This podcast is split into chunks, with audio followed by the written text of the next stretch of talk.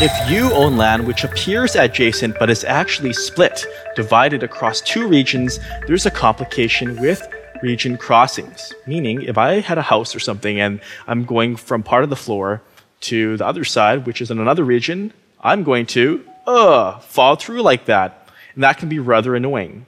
There is, however, a rather usable workaround. What you want to do is take this example as the floor, right click it, edit, and then hold down shift and click an arrowhead to drag a copy. So now we have copy, move it a teensy bit over, and notice that, oh, there's a lot of flicker. So one way to deal with that is to slightly diminish the size. Like I'll just click this to make it just a teensy bit smaller. And now, notice that's being ameliorated. So, when I close that, when I jump back on, whoa. And then when I cross over now, ooh, I'm fine. And then I go back another way, sunshine, and I still stay on the platform. So while it's not perfect, like I said, it's a usable workaround.